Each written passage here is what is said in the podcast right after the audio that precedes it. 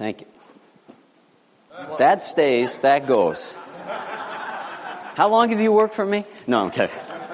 I don't use it, so I, I know, I know. yeah. Ooh.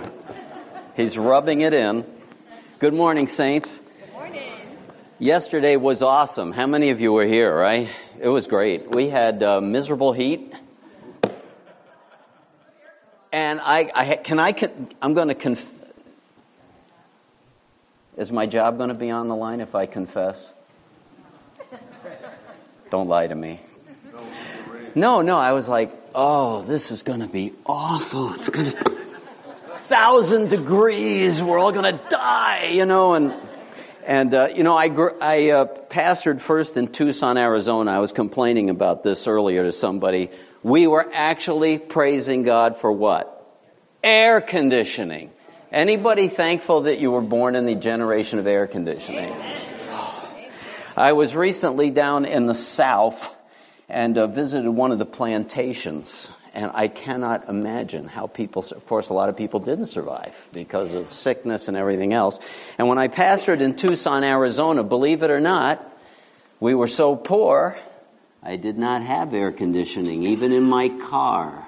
When I had to do a wedding in a suit and tie, and you're driving, yes. Yeah, so, all you people complaining about first world problems today, no more complaining, right? We got it made. Amen? Anyway, we had so much fun yesterday. It was a great success. Thank you for everyone who made it happen. And um, it was just awesome to see the body work. Really, right? Linda, great job. Her team. Linda was the ringleader right there. And um, so much, just so much fun. We had a great time, made some good connections with people, reaching out to our food pantry and others who accidentally showed up. Like, is this the right party? No, but you can stay. Couldn't talk them into it, but anyway, uh, really kind of fun. So, thank you for everybody who made it happen. And I do want to recommend, unless you have a lunch appointment with President Trump or Nancy Pelosi today, I, look, I'm equal, you know, equal opportunity. Um, change your plans and stay. We have so much food. Take some home, eat some with us, okay? We had a great time of fellowship. And not only that, when the day was over, and, and we, it was a first for me. Jody and I were the first people on the property yesterday. Well, my wife was with.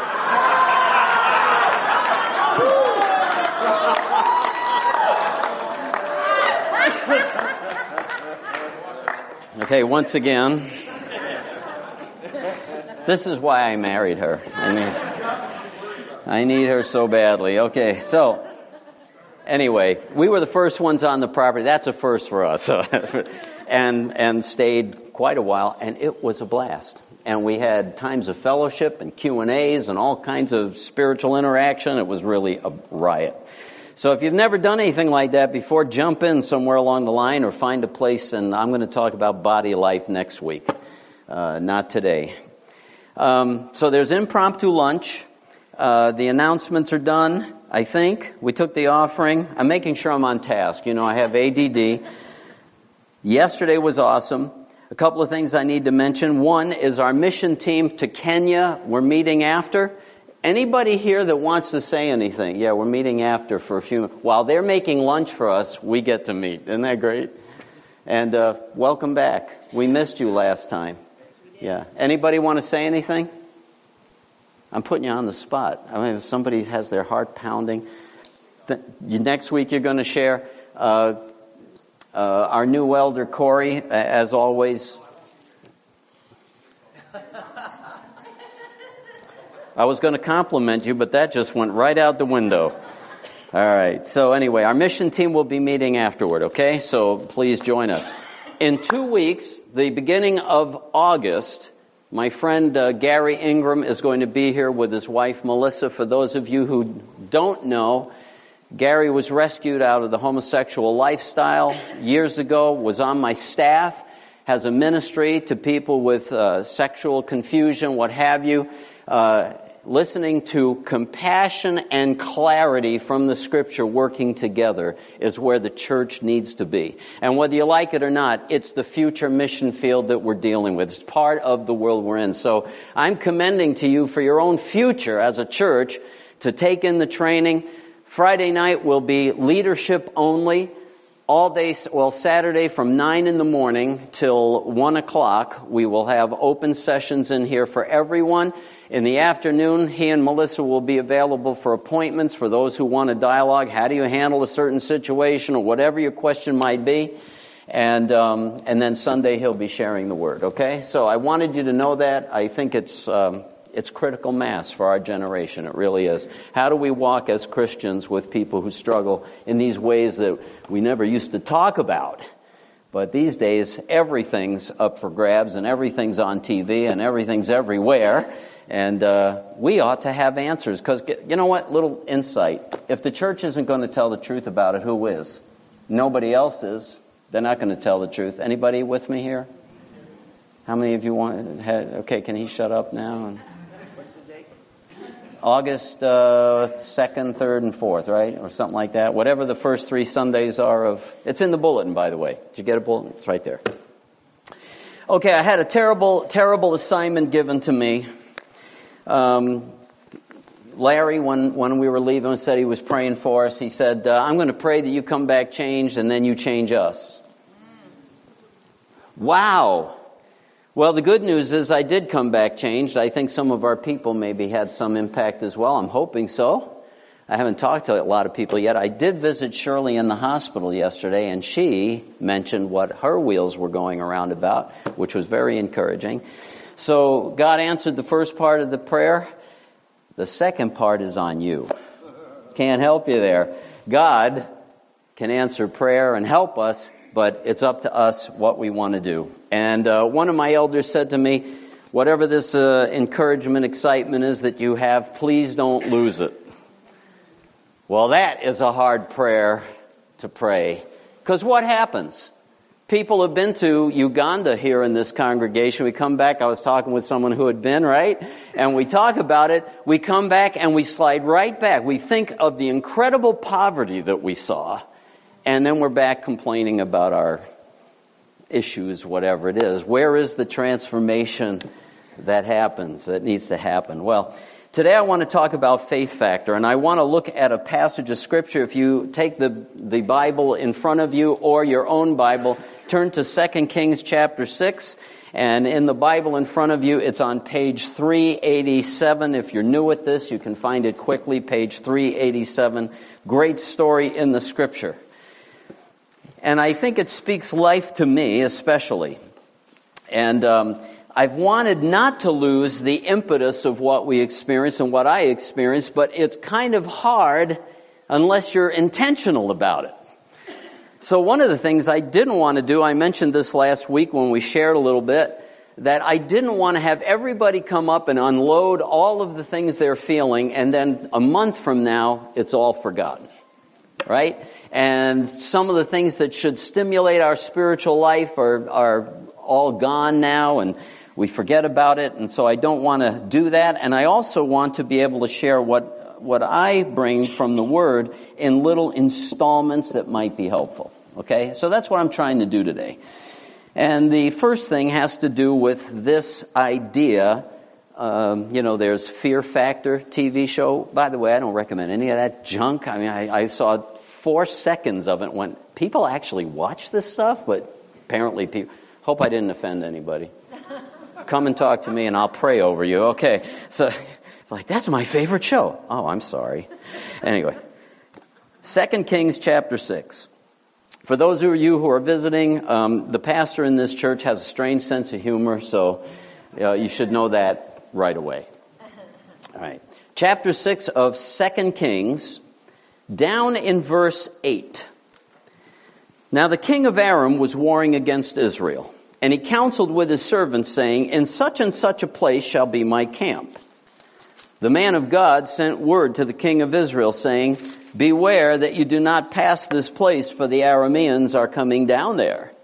The king of Israel sent to the place about which the man of God had told him. Thus he warned him, so that he guarded himself there more than once or twice. For those of you who are coming into the story more new, maybe you've read through the daily Bible one time and some of the history of Israel is unclear. Let me just give you this quick survey. One, Israel had numerous times in the years following their exodus out of Egypt and taking over the promised land sinned against the Lord. And one of the results was that the kingdom got split. And 10 tribes were living in what is called the northern kingdom, which is its capital was Samaria. That's who we're talking about here. And then Jerusalem was the other half. And even those who were away from Jerusalem and had gotten a little further off track than the rest of the Jews, God's compassion was manifested for them. He was trying always to bring them back. And it was the way the Lord worked with his people back then to allow oppressors to aggravate them. In other words, people to raid their territory and give them a hard time because they were supposed to be living in security and wealth and everything else, the obvious blessing of God, which listed, list, lasted for a while under King David and King Solomon. But once the kingdom got split, there were these constant hassles. And in this story, it's the Arameans who are raiding the Israeli territory. Verse 10 The king of Israel sent, he sent messengers. Let's see if what the prophet told us is true. And sure enough, they see, well, what do you know? They are camping there. And if we travel through here, we're going to get attacked and get beaten up. Verse 11 Now the heart of the king of Aram was enraged over this thing. You can just see this, right? It's like White House down or something. You know, they're having this conversation. What's going on? He called his servants and said to them, Will you tell me which of us is for the king of Israel? Who's, ra- who's the mole? Who's telling stories here? Who's got the big flapping? Loose lips sink ships. Don't you know that one? It's been around. One of his servants said, No, my lord, O king, but Elisha, the prophet who is in Israel, tells the king of Israel the words that you speak in your bedroom.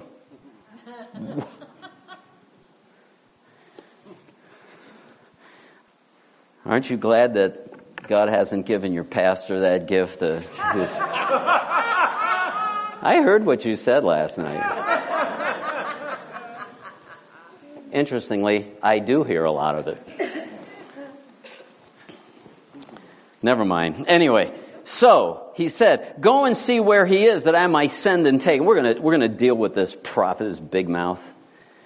And it was told him, saying, Behold, he's in Dothan. He sent chariots and horses and a great army there, and they came by night and surrounded the city. Now, when the attendant, interesting word, the young man, the retainer of the man of God had risen early and gone out, behold, an army with horses and chariots was circling the city. And his servant said to him, Alas, my master, what shall we do? It's a great story, isn't it? Elijah. That's, this is Elisha, by the way. His servant said, Alas, my master, what shall we do? So he answered, Do not fear, for those who are with us are more than those who are with them. We actually sang a song this morning. If God is for us,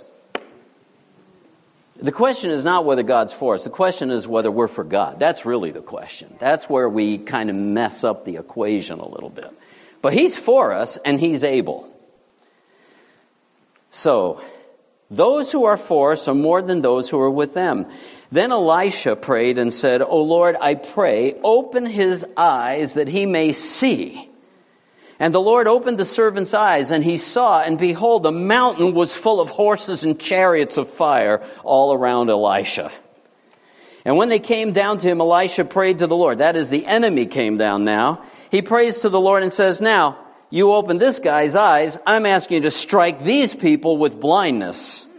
And he struck them with blindness according to the word of Elisha. Does anybody know what else happened? Now, we think this is the cool part of the story. This is not the coolest part of the story to me.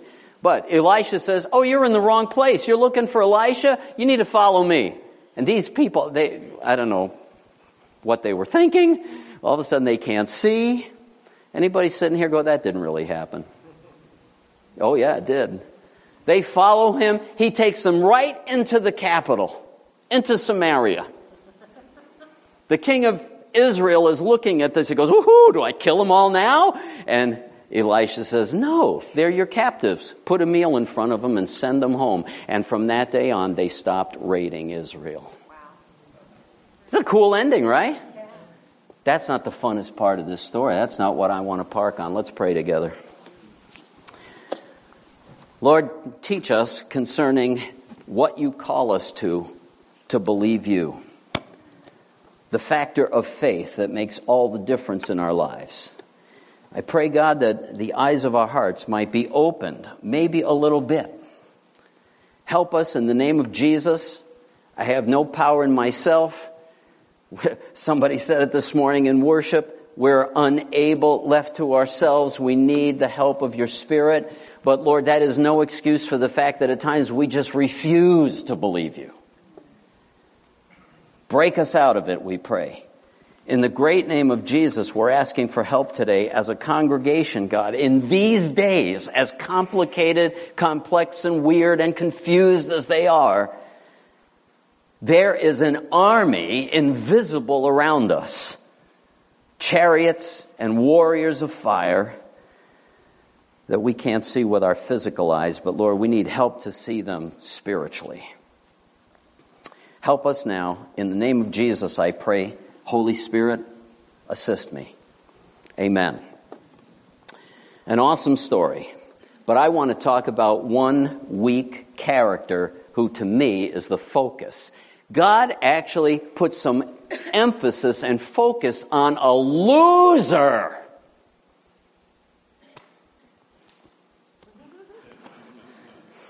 Anybody see Sandlot? An L7, you know, a loser. Who does anybody know who the attendant of Elisha is? His name is revealed. Did you know that? Not in this passage.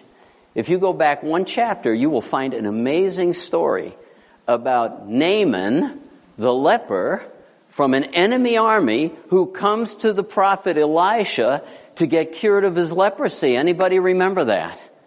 And Elisha's servant is Gehazi. Exactly, Gehazi.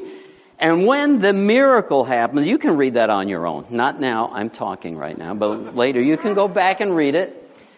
When the miracle happens, and Naaman, who's a, really funny how gracious God is, he's actually crotchety. You know, he goes to see Elisha. Elijah won't even go to the door. He sends Gehazi out. Tell him to go wash in the, in the Jordan River. Dip seven times and he'll be healed. The guy says, What kind of religious leader is that? I thought for sure he'd come out, wave his hand, and do some religious, you know, mumbo jumbo. That's what people like, you know. They like religious. Do a little, do a little prayer, you know. Put a little pastoral fairy dust on me here and help me be better, you know. It's like, uh, uh, uh. What, what's the matter with him? So he gets mad and he storms away, and his servants come up to him and say, You know, if he had asked you to do something really hard, wouldn't you do it? And he calmed down. He goes, Yeah, I guess you got a point. He goes and dips himself in the Jordan River, gets miraculously healed of his leprosy. Then he comes back. This time, Elisha does come to the door. And they have a dialogue. It's awesome.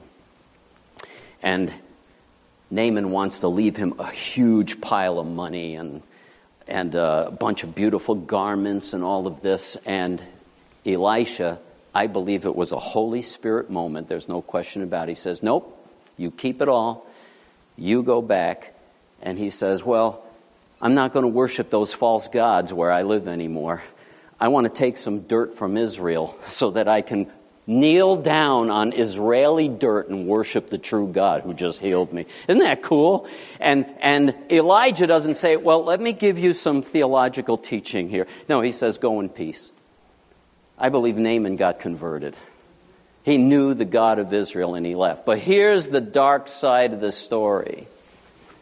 Gehazi sees this happen. The guy's leaving with all that money and he goes, my master just let this guy off. Man, he missed an man. We need to be good stewards, don't we? I better do something about this. I think Elisha just made a bad call. You know, that dumb pastor, he doesn't know what he's doing. So let me help him out.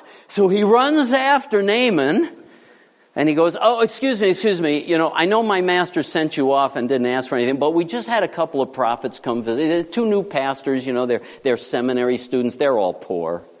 They never have anything.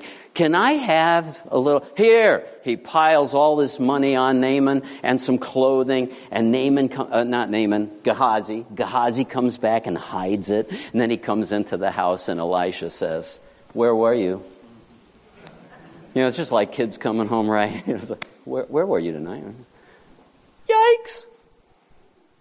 Gehazi says, I didn't go anywhere. Elisha says, Wasn't my heart with you? Wasn't my heart with you when you went and took that money? Now Naaman's leprosy will never leave you. This is the man, as best as we know, that is in the city of Dothan when they're surrounded and says, Alas, my master, what are we going to do? Think he was struggling with a little unbelief? Can anybody see why I'd be preaching on this this morning? Because I believe unbelief is one of our besetting issues. When God isn't real, we need to take everything into our own hands. We need to fix it all ourselves. Guess what? You're going to have a losing proposition doing that. This is the attendant. Elijah had Elisha. Elisha received the spirit of Elijah. Double and now has this powerful ministry as a prophet. And his follower is Gehazi, his young man, his retainer, his aide, if you want to use it, that word. He blows it with Naaman. He manifests his unbelief. How was, how was Gehazi manifesting unbelief? Class? This is a class. How was he manifesting unbelief? I can think of several ways. One, that he wouldn't be protected. That was one. That's in this story for sure. How about with Naaman? Sorry, what? Took things into his own. Hands. Why? Because God can't take care of us, can he? He's not going to provide for me. I better make sure. God needs, oh boy, I see that all the time, how much help God needs. Are we having fun yet? You get what I'm saying? I can also manifest one other thing. He didn't trust the word of God and the prophet. Big mistake. Rampant in the American church. There are some people you shouldn't listen to. Duh. If you want a list, I'll give it to you later. No, I'm kidding. I'm just. There are some you shouldn't. Always check things by the word. But if, if anybody should have been trusted by now, it would have been Elisha. Amen? Shouldn't have been.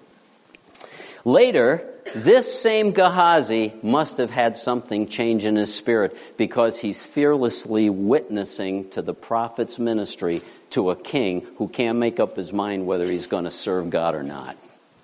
He's telling him stories. He's telling him about the Shunammite woman whose child was raised, resuscitated from the dead by Elisha. He's witnessing to this king. And, you know, talking to the wrong king could cost you your life, depending.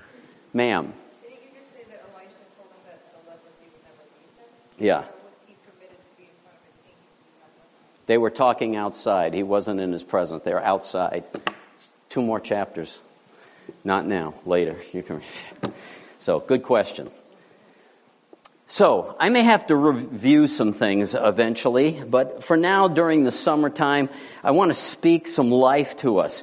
Here, Elisha says, Open this man's eyes. And that is what we need for God to open our eyes to his ability.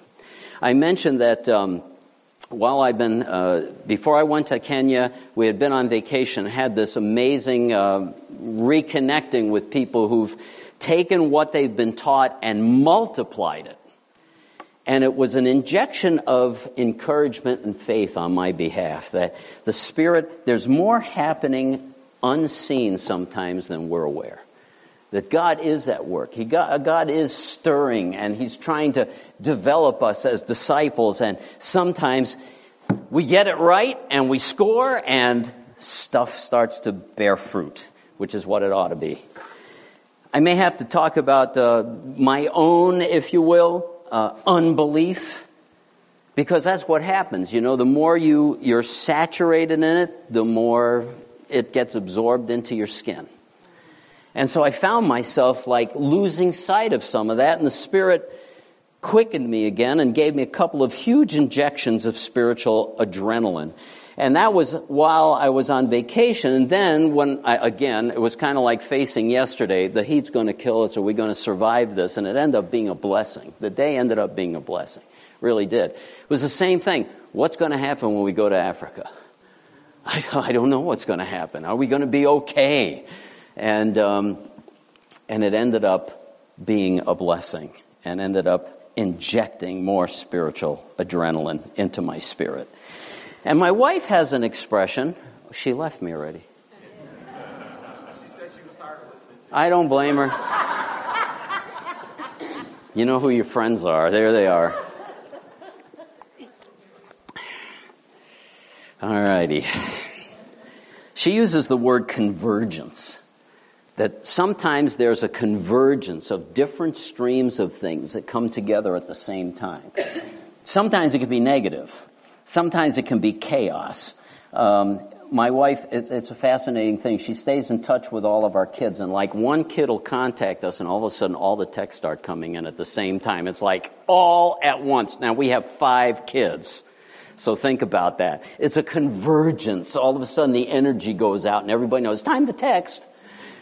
And it converges. So there's been some convergences going on, I think, with harmony. I think God has been striving with us and trying to speak into some of our lives, maybe about where we're at. So if I can use this story as a, as a witness, if you will, that this guy who had failed, this guy who really is not a main player in the scripture, anybody ever feel like, well, I'm not really a main player? Anybody ever feel like that? Yeah, you're all looking up here and going, yeah, well, you know you're not a man. Yeah, I feel the same way at times. Yeah? Those of us who think, oh, I know that I'm a key player, I'm not talking to you, okay? Because, first of all, you're deceived, but second of all, we're all there somewhere along the line, right? I mean, there is, there is a wrong way of thinking about my importance. God doesn't need me. Doesn't need me. Doesn't need you. Didn't need Billy Graham. Did you know that? Did you know that he didn't need Billy Graham? Did you all know that? Yeah. yeah I'm having a hard time getting you to agree with me on this. he chose to use him, right? And Billy was available, and so he used him. That's the privilege we have. What's your question there, Steve?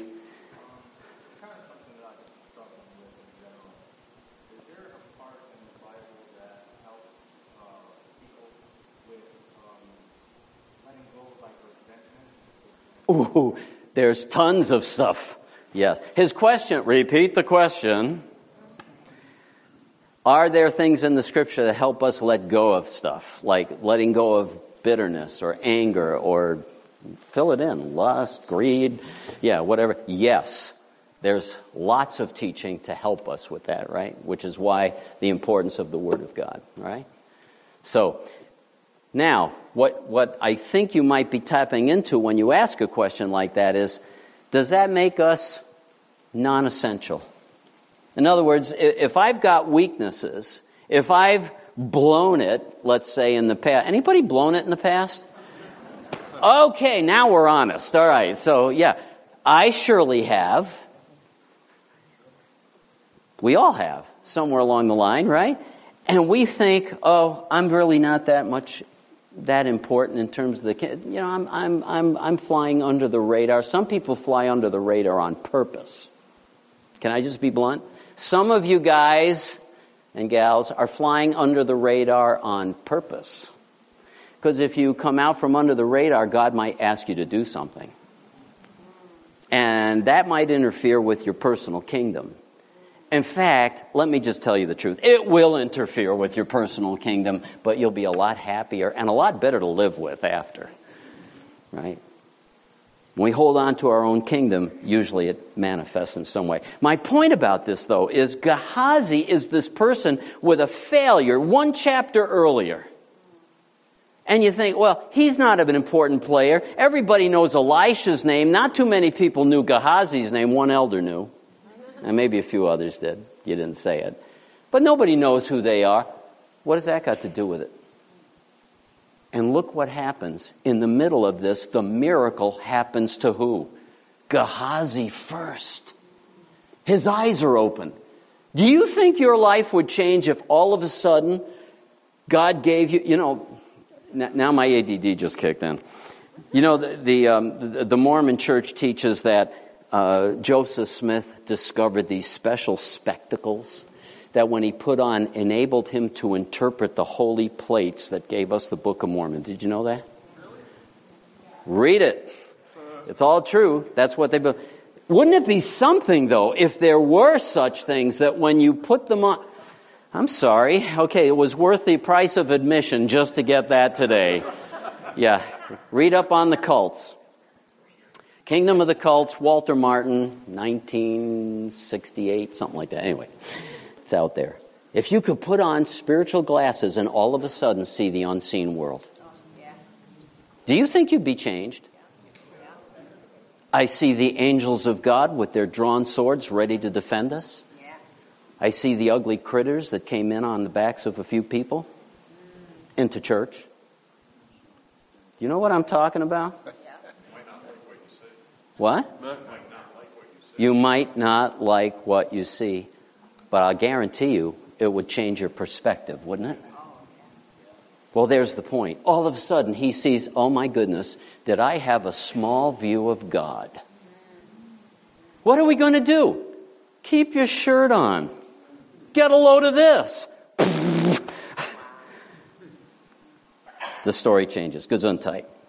So here's my notes for today. I've got three open fill ins. Faith factor. I'm just going to be straightforward and simple and glean some stuff that came out of our faith experience, if you will, of walking with the saints over in Africa. First things first. Number one. First things first. You remember I was preaching in the book of Hebrews? I changed my mind. No, I didn't. I'm just putting it on hold till fall. But I want to bring one scripture to, to, uh, to the forefront. That's the very next chapter we would be up to, and we'll pick it up when we get back to it in the fall chapter 4, verses 1 and 2, here it is. Therefore, let us fear, lest while a promise remains of entering his rest, any one of you should seem to have come short of it. For indeed, we have had good news preached to us, just as they also. But the word they heard did not profit them because it was not united by faith in those who heard. In fact, I think it's James who says anything that's not of faith is sin. Can you imagine? United with faith. I heard the word, but did do me any good. You'll remember we talked about this. The community that came out of bondage, they were not all saved people. Are you all with me?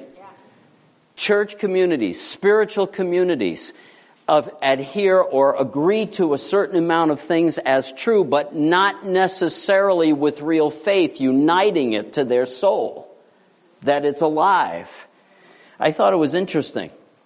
Sam Tromler was one of the convergences. I was talking about you, you had left. And uh, about convergence. I thought it was fascinating because it's been weighing on me. It's been weighing on me as I've been trying to get into my soul the prayer of the Curé d'Ars. It's in the beginning of a book on spiritual formation. The Curé d'Ars was a French curate who prayed for his congregation this way Lord, grant the conversion of my parish. I'm willing to endure anything, but grant the conversion of my parish. Sam Tromler came and when he's preached, I was so encouraged because of his simple faith in the Word of God. His simple faith that this book will change your life. The people who are struggling with self-image and, and, uh, you know, suicidal thoughts or whatever happened, if you will start believing and absorbing this, it will change your life. He actually believes that. He must be crazy.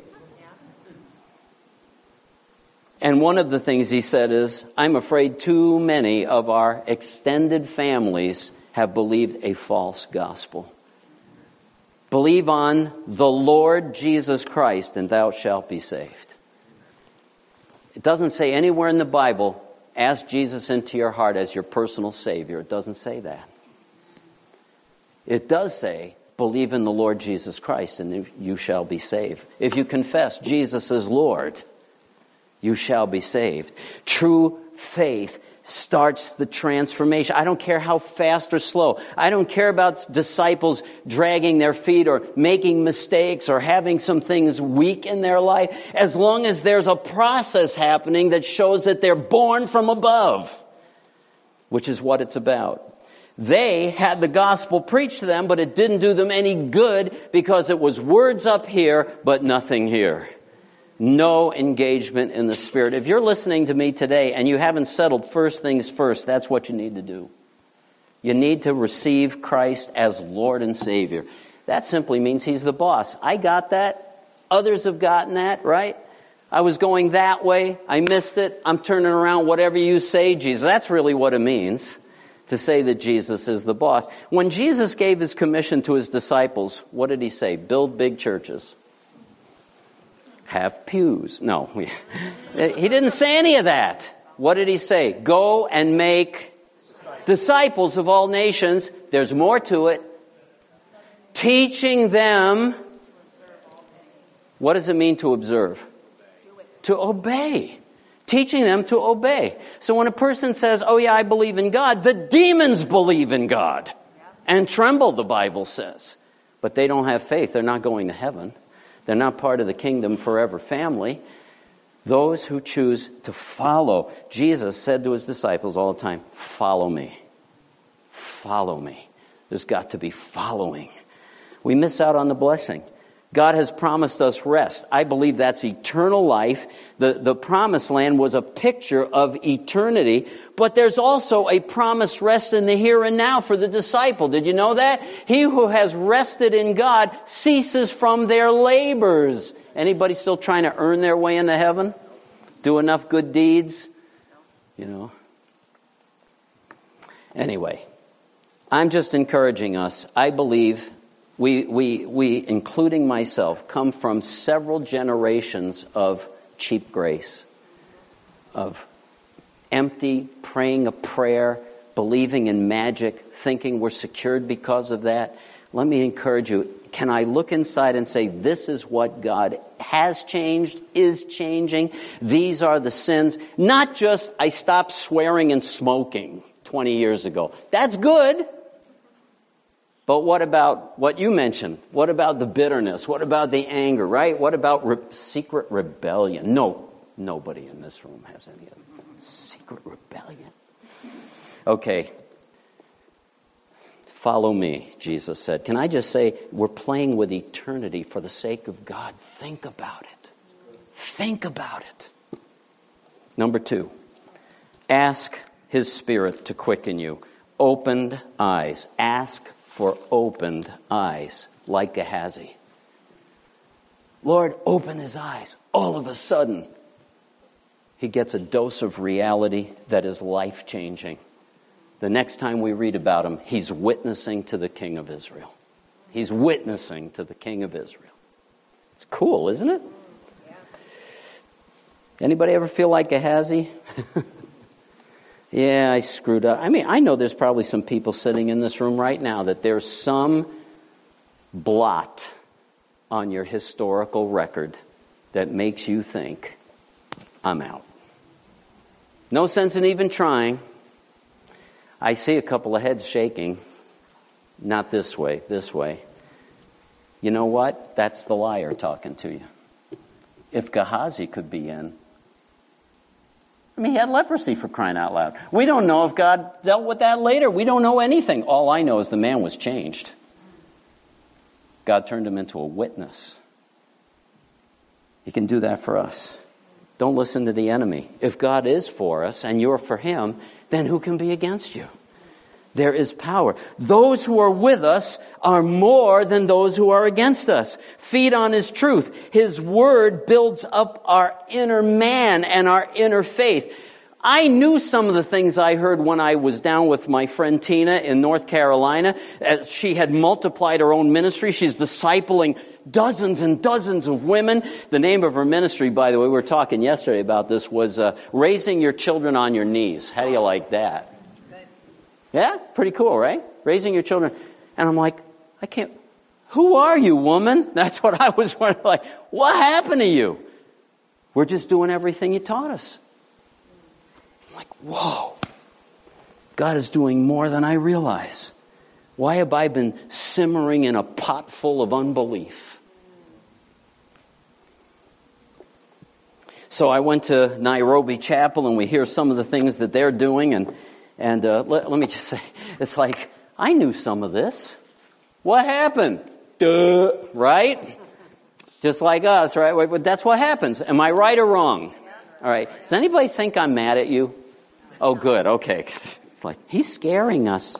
Pastor, Pastor Derek, can we come see you this week? Pastor Hawco really scared us.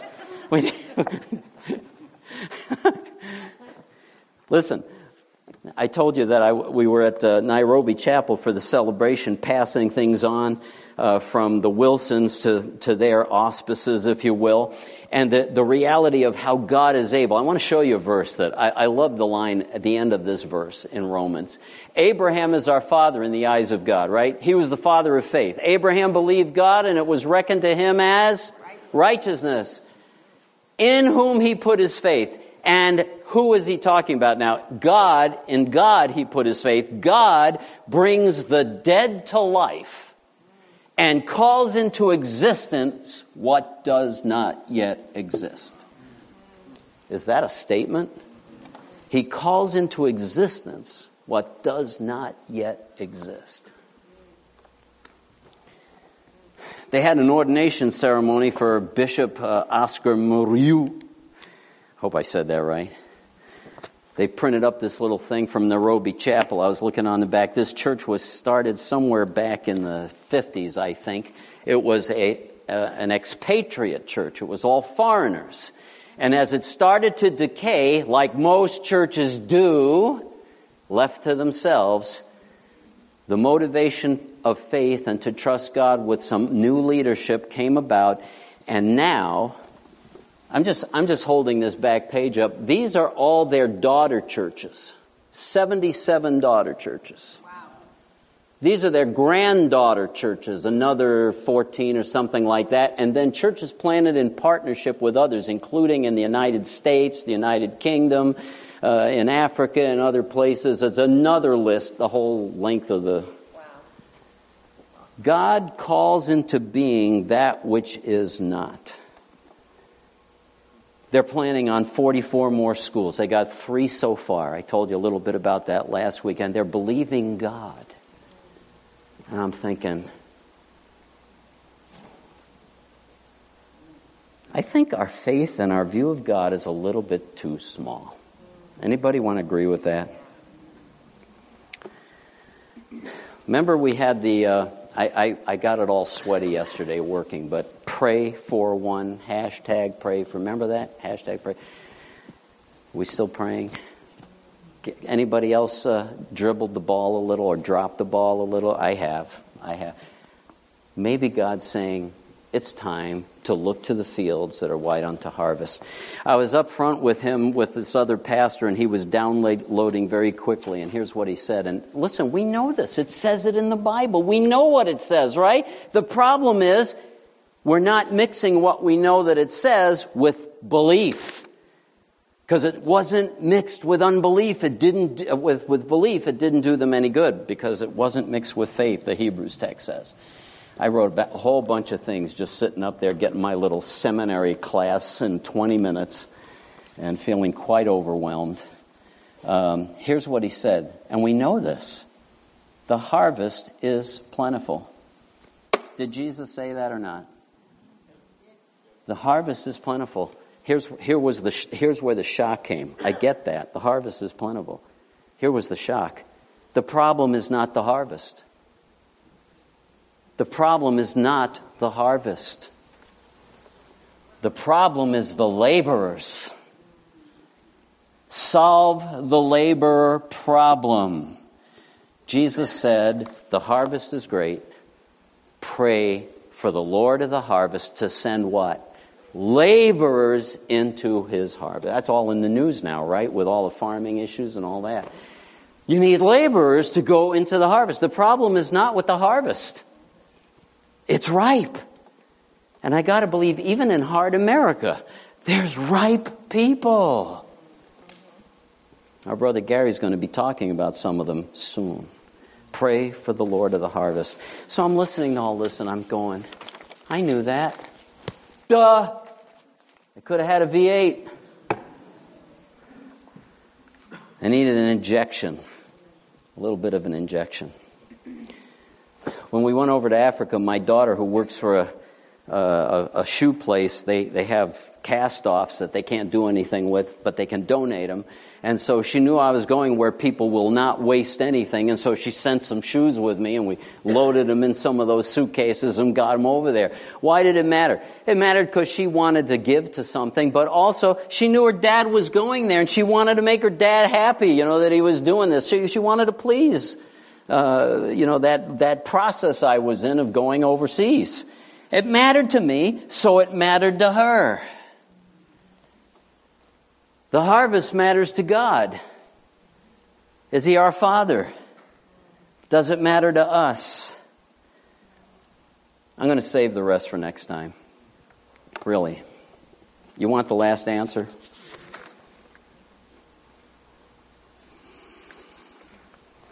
Obey the next thing.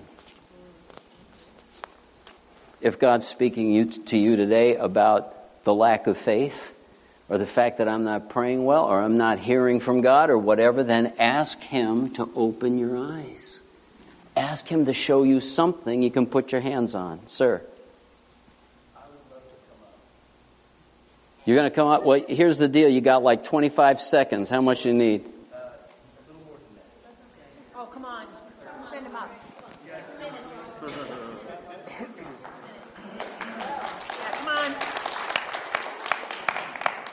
You knew you were going to get it anyway, didn't you? You knew you knew you were going to get up here. Go ahead. Oh, yeah, sorry. Hello. Um, this is Eli, the Pied Piper of Kenya. That's me. Um, this is going to be different. Um, so I'd like to start off with an apology. Weird thing. Um, for a very long time, I've been a part of this church, but you might have not seen me. Um, and my excuse, um, I was very bitter. I was very bitter towards this church for a very long time. Um, and, and, part of my excuse for that bitterness um, was the age gap. I wasn't okay with going to church with people who were far older than I was. Hey. Um, yeah, I'm sorry. Uh, hey. And I want to apologize for that because that is a very wrong excuse to have. Um, I, I, was bitter towards people being who they are. And I, I pray upon everyone that you never apologize for who you are because it is who you are. Um, something, something I learned in Kenya Kenyans, by the way, super joyful people, um, is they, they always see, they always have a goal. Like Kenyans don't do things just because they, they want to. Um, they, they always have a very, very large vision for, for an end goal. Um, and and what, whatever that process is doesn't matter, but as long as they get there, they don't care about time or money or people or happiness. They'll, they'll sacrifice so, so, so much um, just to get um, where that goal might be. And, and, it doesn't have to be a godly goal. Um, I noticed with the Nairobi Chapel, they had a goal of having 300 churches planted in Kenya by, well, what, what 2050? 2020. Something like that. Um, um, and, and even with small things. So we, we actually got the chance to do ministry um, for the local pastor. His name was Pastor Joseph. at at this school, and, and we got to we got to build him a house or help build him a house um, out of very very weird mason work. Um, but the, the, the four or five guys who were there didn't understand any English, Um, and the, there was a very big language barrier, um, but they understood what needed to be done, and so did we. And it didn't really, they didn't really care how we did it, um, and we didn't really care how they did it.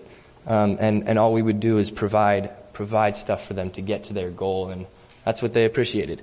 Um, and and I've, I've seen a, a similarity um, in language barriers and age barriers um, between I'm 17 and a lot of you are not 17. Um,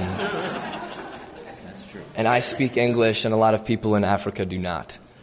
Um, and and I just I, I hope I, I, I hope that we together as a church can can make a goal and see a goal and even though we're not all the same age, color, um, like, I don't know, if, if, we all have different ideas and we all have different ways to do things.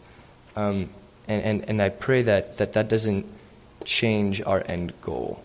Um, and that we don't try to force things on people that don't need to be forced to get to that goal and just let, let people be people um, and let people have joy and all of that stuff and don't let um, dumb things like age and language and very small things. I'm sorry, they're not dumb. They're just very small. Um, don't let small things get in the way of big things. Um, yeah, that's what I learned. So I hope you guys will forgive me for that, um, for so long being bitter. But hopefully I'm not bitter anymore. Amen. Um, thank you. Thank you.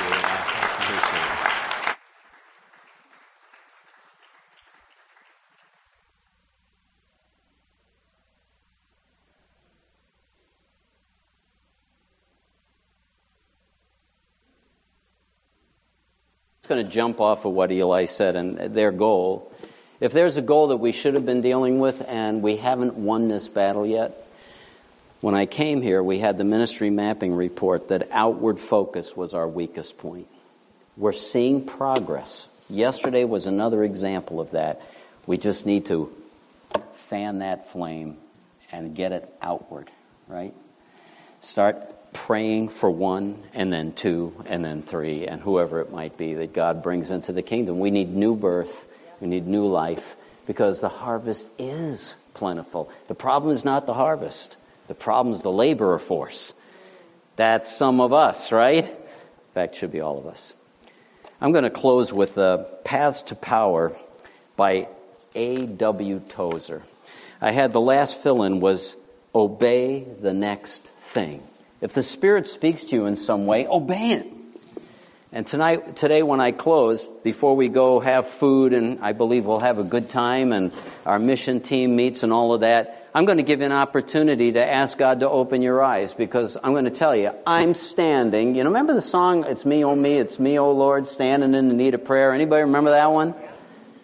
That's how I feel. I need the Spirit to keep that unbelief away and keep the believing God quickened. Anybody know what I mean? He talks about it in Paths to Power, this nice little thing, the fruits of obedience. To obey in the New Testament means to give earnest attention to the word, to submit to its authority, and carry out its instructions. I'm just going to read a short bit of it, not the whole thing, Bear with me for the extra minute. I think it'll be worth it. And I'm reading it unapologetically because it speaks kind of rough to some of our culture, to be honest. The weakness of our message today. The Bible knows nothing of salvation apart from obedience. The weakness of our message today is our overemphasis on faith with a corresponding underemphasis on obedience. This has been carried so far that believe has been made to double for obey in the minds of millions of religious people. I was watching one of our famous TV preachers yesterday who, frankly, in my opinion, I love him, I've learned from him, I bless him, but he ought to stop. And there is a cluster of people taking in, and I know in their mind the deception has gotten grip that I'm serving God because I'm listening but I'm not going to do anything about anything that he's talking about. It's a deception. That's not serving God, that's feeding. To believe has been made to double for obey in the minds of millions of people. A host of mental Christians have been produced whose characters are malformed and whose lives are out of proportion. Imagination has been mistaken for faith and been made to do service for obedience. Non obedience has paralyzed their normal legs and dissolved their backbone, so they slump down in a spongy heap of religious theory, believing everything ardently, but obeying nothing at all. Tozer is nasty, isn't he? Indeed, they are deeply shocked at the very mention of the word obey. To them, it smacks of heresy and self righteousness. What does it all add up to? Here's what he says Of this we can be certain, and I believe this. God is waiting in all readiness to send down floods of blessing upon us as soon as we begin to obey his plain instructions. We need no new doctrine, no new movement, no key, no imported evangelist or expensive course to show us the way. It is before us as clear as a four lane highway. To any inquirer, I would say, just do the next thing you know you ought to do to carry out the will of the Lord. Obey the next thing. Yeah. That's all. Not 12 things, one thing. If there's sin in your life, quit it. Put away lying, gossiping, dishonesty, whatever your sin may be. Forsake worldly pleasures, extravagance and spending, vanity and dress, your car and your home. Get right with any person you may have wronged. Forgive everyone you may have, that may have wronged you. Forgive everyone who may have wronged you. Begin to use your money to help the poor and advance the cause of Christ. Take up the cross and live sacrificially. Oh, is that all? That's all. Simple. Pray, give, attend the Lord's service, witness for Christ, not only when it's convenient, but when you know you should. Look at no cost, fear no consequences. Study the New Testament to learn the will of God, and then do the, that will as you see it. Start now by doing the next thing, and then go on from there. Too bad he's not relevant to today. Let's stand to pray.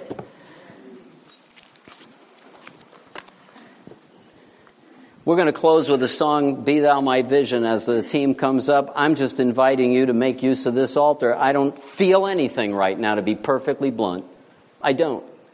But I know the Holy Spirit told me, didn't matter what anybody else thinks, if they think I'm unspiritual or a jerk or full of unbelief, it's irrelevant. The only thing that matters is what God knows is true. And that's all that matters about you, even though you think you're hiding stuff.